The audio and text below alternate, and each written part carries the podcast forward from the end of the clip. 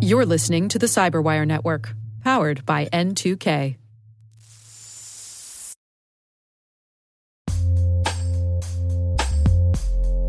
With over 8,000 threat hunters analyzing over 65 trillion signals daily, Microsoft works tirelessly with the federal government to keep our nation's data secure. This 30 plus year partnership is driving mission innovation that is secure by design.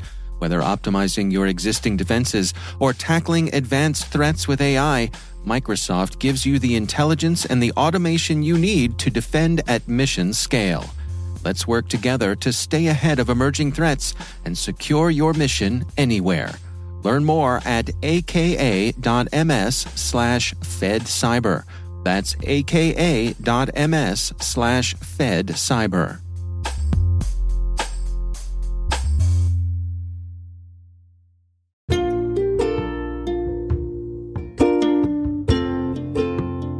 I'm Ann Johnson. I'm the Corporate Vice President of Cybersecurity Business Development at Microsoft.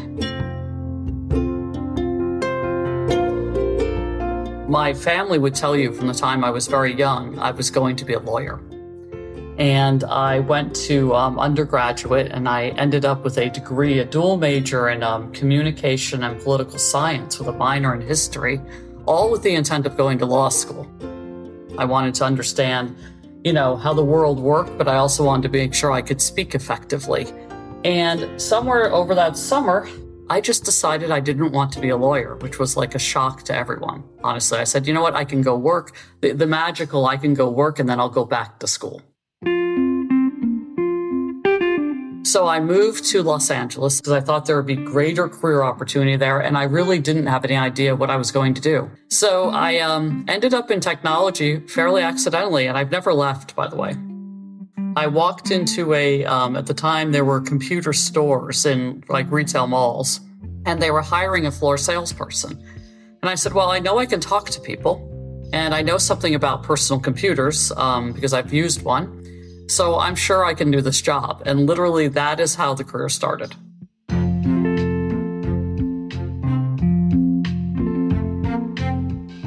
So from there, I realized that I had a deep technical aptitude for technology. And I did not go back to formal education, but I took every course and every certification that was available to me. Did some like Cisco certifications and IBM certifications and Microsoft certifications so that I could learn the technology then I went on, ultimately ended up in cybersecurity because I became fascinated with public, um, public and private key infrastructure with PKI. So I actually started my cybersecurity career as a PKI architect and specialist. And from there, it just grew as I learned all of the different things and um, ultimately ended up um, spending 14 years at RSA Security.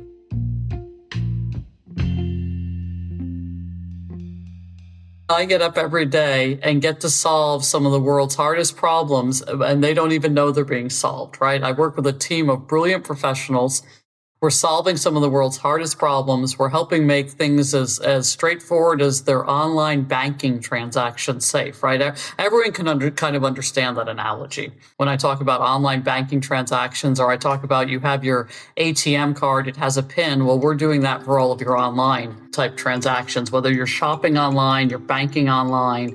Um, we're trying to just make the world safer.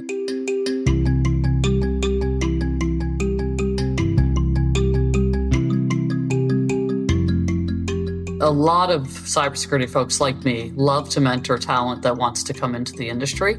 Um, I'll, I'll, give you one example. I every year I sponsor, um, I personally sponsor five people to attend Black Hat, and I try to look at folks that are new in the industry or career changing or diverse from some diverse background or um, transitioning from U.S. military.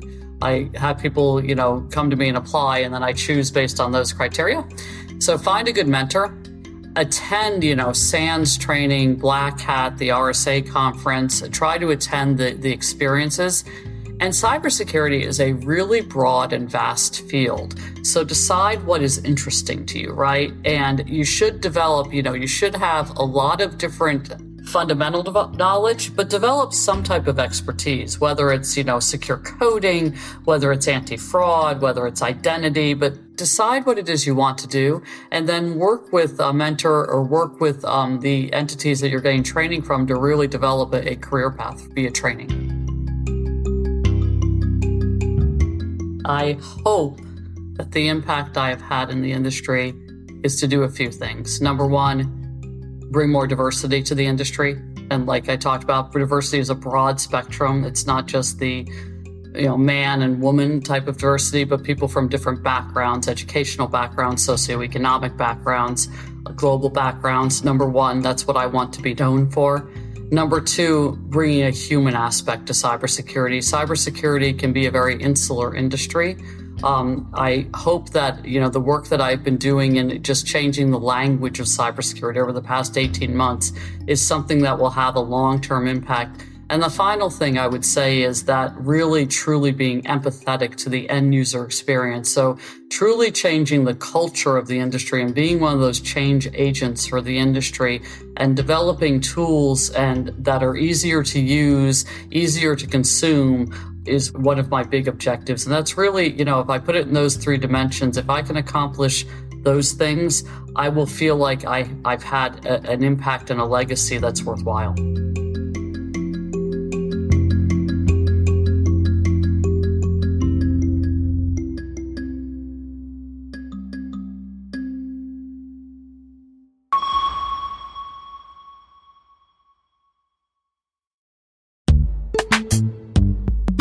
This episode is brought to you by Palo Alto Networks, the leader in cybersecurity.